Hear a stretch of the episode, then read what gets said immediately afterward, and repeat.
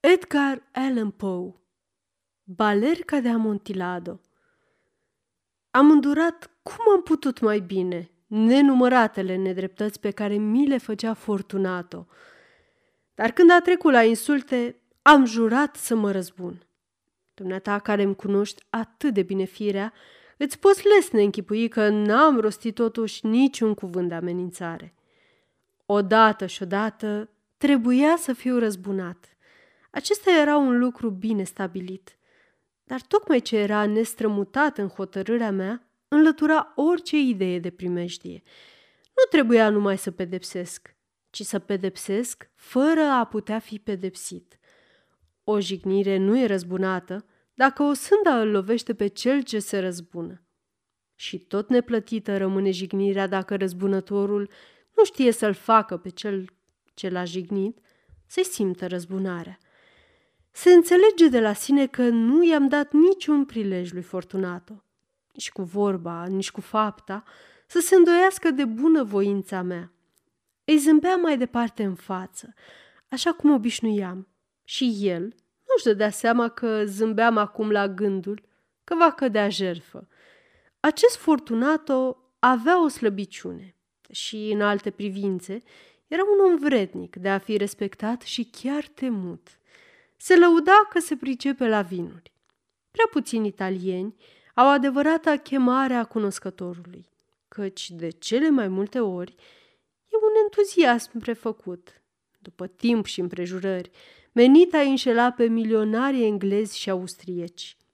În pictură și giuva ericale era un șarlatan, ca toți compatrioții săi, dar când era vorba de vinuri vechi, era de bună credință – în privința aceasta, nu mă deosebeam prea mult de el. Eram și eu priceput la vinurile italiene și cumpăram din plin, ori de câte ori puteam. Se întunecase de-a binelea în acea seară de carnaval, când nebunia era în toi și când m-am întâlnit cu prietenul meu. M-a întâmpinat cu foarte multă căldură, fiindcă băuse mult. Omul nostru era costumat – Purta o haină vărgată strânsă bine pe trup, iar capul era acoperit cu o tichie ascuțită cu clopoței. Mi-a părut atât de bine că îl văd încât nu mai conteneam să-i strâng mâinile. I-am spus, dragă Fortunato, ce noroc pe mine să te întâlnesc! Ce bine arăți astăzi, știi? Am primit o balercă plină cu vin pe care mi-au dat-o drept amontilado și am oarecare îndoieli. Cum? zise el. O balercă? Cu amontilado? E cu neputință. Și încă în plin carnaval. Și eu mă cam îndoiesc, i-am răspuns. Și am fost atât de norod încât să plătesc prețul întreg, ca pentru amontilado, fără să-și cer părerea. Nu te-am putut găsi și mi-era teamă să nu pierd un chilipir. Amontilado! Am oarecare îndoieli. Amontilado! Și trebuie să mă lămuresc. Amontilado! Cum văd că ești invitat undeva, mă duc la Aluchesi. Dacă e cineva care se pricepe, el e. Are să-mi spună. Luchesi nu e în stare să deosebească Amontilado de Xeres. Și totuși, sunt neghiopi care pretind că vă pricepeți tot atât de bine la gustat și unul și altul. Hai să mergem. Încotro? La pivnițele dumitale. Nu, prietene, nu vreau să-ți pun prea mult la încercare bunătatea. Văd că ești invitat. Luchesi, nu sunt invitat nicăieri. Haidem. Nici de cum, prietene. Nu e vorba numai de invitație, ci de guturaiul strașnic de care văd bine că suferi. Pivnițele sunt îngrozitori de umede, sunt pline de silistră. Să mergem totuși. Guturaiul ăsta e un fleac. Amontilado. Ai fost tras pe sfoară. Iar cât despre Luchesi, el nu poate deosebi Xeres de Amontilado. Spunând acestea, Fortunato o mă luă de braț. Punându-mi pe ochi o mască de mătase neagră și înfășurându-mi strâns trupul într-o mantie, mă lăsai dus de zor spre palațoul meu. Slujitorii nu erau acasă. Se retrăseseră ca să se veselească de sărbători – Le spusesem că nu mă întorc până dimineață și le dădusem poruncă răspicată să nu se miște de acasă. Știam bine că această poruncă era de ajuns ca să-i facă pe toți să dispară, de la cel din tâi și până la cel din urmă, de cum am întors spatele. Am scos două făclii din sfeșnicele lor și, dându-i lui Fortunato una din ele, l-am călăuzit cu plecăciuni printr-un lung șir de odăi spre arcada care ducea la pivniță. Am coborât o scară lungă și întortocheată. Cum el venea în urma mea, l-am rugat să fie cu luarea minte. Am ajuns în sfârșit la capătul de jos al scării și am pășit amândoi spre pământul umed al catacombelor familiei Montresor. Mersul prietenului meu era șovăielnic și clopoței de pe tichia lui sunau la fiecare pas. Unde-i balerca?" zise el. Ceva mai încolo," i-am spus. Dar ia uite-te la horbota albă care sclipește pe pereții acestei hrube. Se întoarse spre mine și m-a țintit cu ochii lui sticloși și lăcrămoși de bețiv. Silistră? întrebă el într-un târziu. Silistră, i-am răspuns. De când ai tusea asta? Câteva minute i-a fost cu neputință bietului meu prieten să răspundă. Nu-i nimic, bolborosi el în cele din urmă. Haide să ne întoarcem, am zis cu hotărâre. Sănătatea dumitale e prețioasă. Ești bogat, admirat, slăvit, ești fericit, așa cum am fost și eu odată. Ești un om care ar lăsa un gol în urma lui. Cât despre mine, nu-mi pasă. Să ne întoarcem. Ai să te îmbolnăvești și nu vrea să-mi iau răspunderea.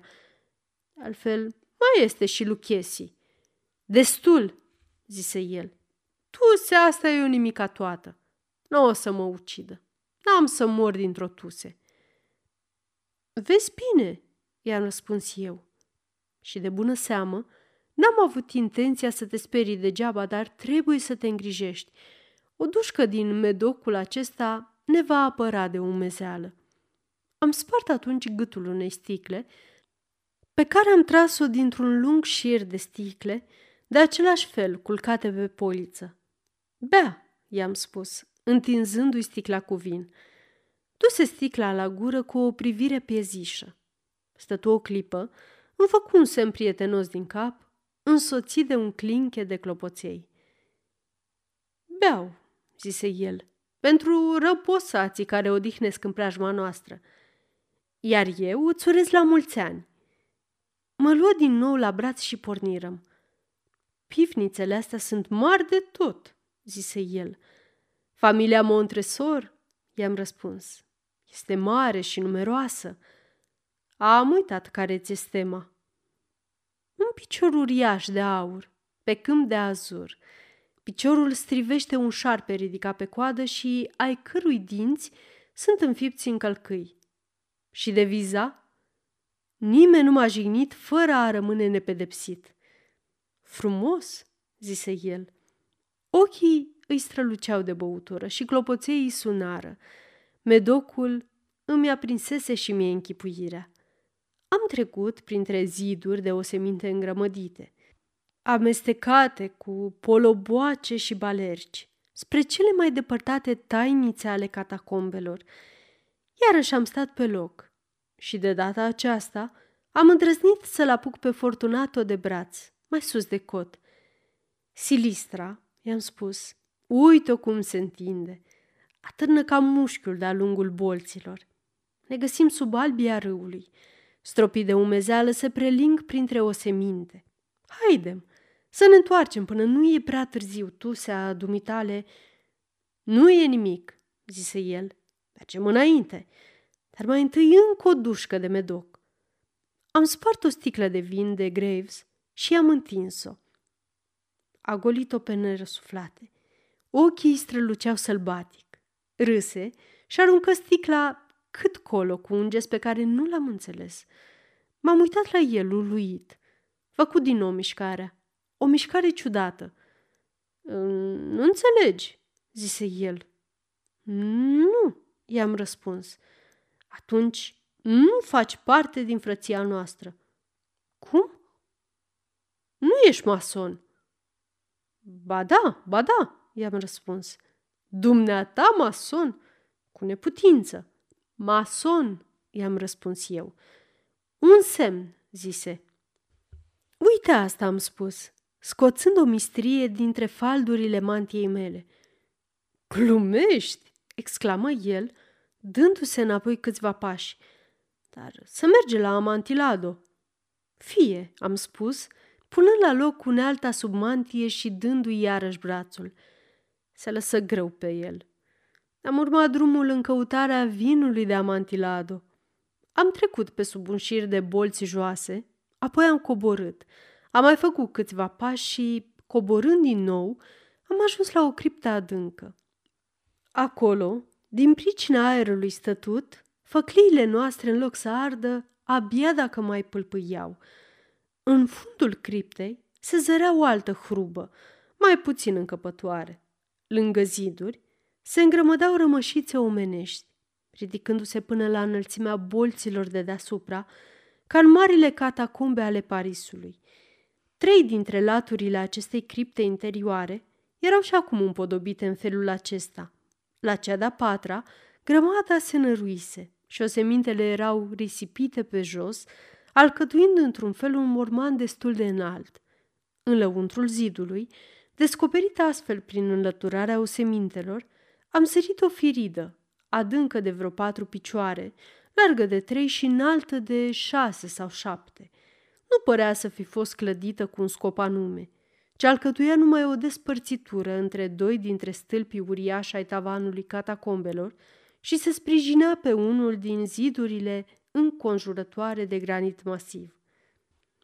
În zadar se străduia Fortunato, înălțându-și facla lui plăpândă, să cerceteze adâncimile firidei. Lumina sfioasă nu îngăduia să-i vedem fundalul.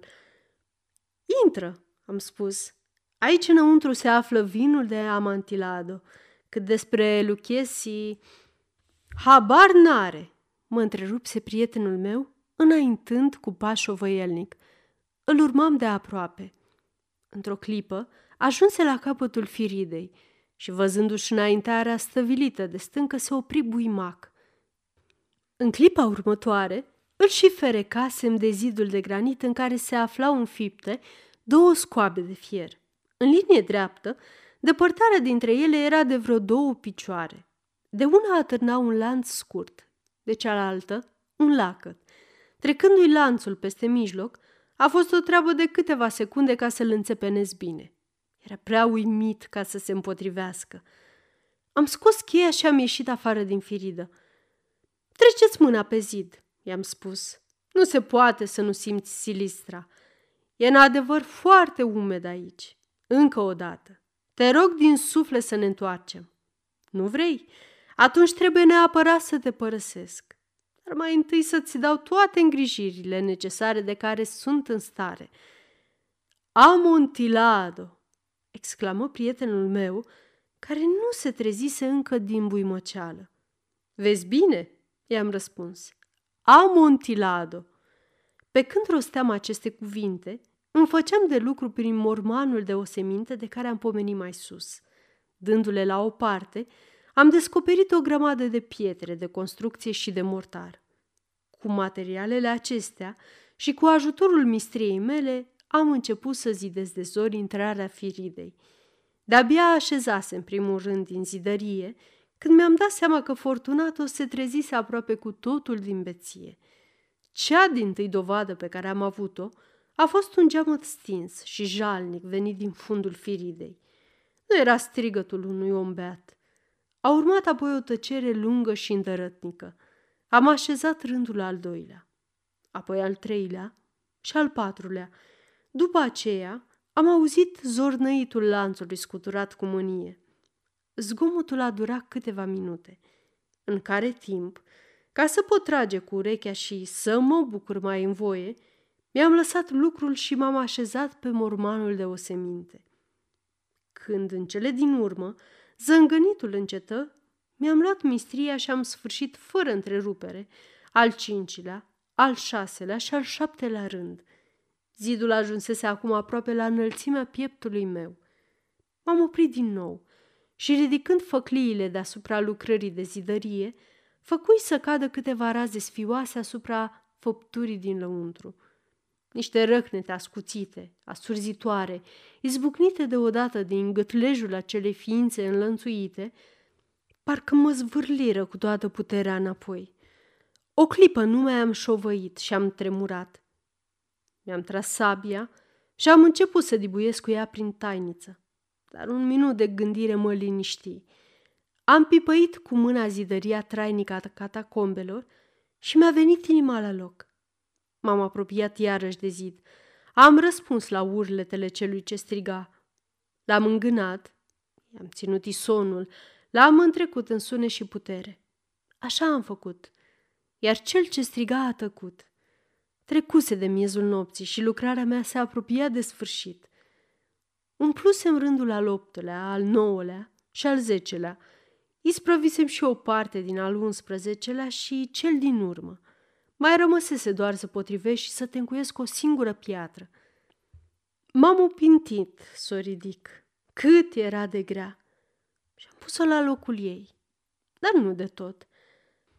Atunci veni din firidă un râs înfundat care îmi zburli părul în cap. I-a urmat un glas plângător în care a nevoie am recunoscut pe acel al nobilului Fortunato. Glasul spunea, Ha, ha, ha, ha, bună glumă într-adevăr, strașnică păcăleală. O să avem de ce râde cu poftă la palazzo. He, he, he. Când om bea vinul ăla, he, he, he. De amontilado, am spus. He, he, de, de amontilado. Dar nu e cumva târziu? Oare nu ne așteaptă signora Fortunato și ceilalți la palazzo? Să mergem. Da, am zis eu, să mergem. Pentru Dumnezeu, Montresor. Da, pentru Dumnezeu, am spus el. Dar la aceste vorbe am așteptat zadarnic un răspuns. M-a cuprins nerăbdarea. Am strigat tare. Fortunato! Niciun răspuns. Am strigat din nou. Fortunato! Niciun răspuns nici de data aceasta. Am aruncat o torță prin deschizătura rămasă și am lăsat-o să cadă înăuntru. Ca răspuns, am auzit doar clinchetul clopoțeilor. Din pricina umezelii din catacombe, parcă mă lua cu leșin. M-am grăbit să-mi sfârșesc lucrul. Am împins cea din urmă piatră la locul ei. Am tencuit-o. În dreptul zidului celui nou, am ridicat vechea grămadă de oseminte. De o jumătate de veac, niciun muritor nu le-a mai tulburat. Odihnească-se în pace. Sfârșit. Aceasta este o înregistrare Cărțiaudio.eu. Pentru mai multe informații sau dacă dorești să te oferi voluntar, vizitează www.cărțiaudio.eu. Toate înregistrările Cărțiaudio.eu sunt din domeniu public.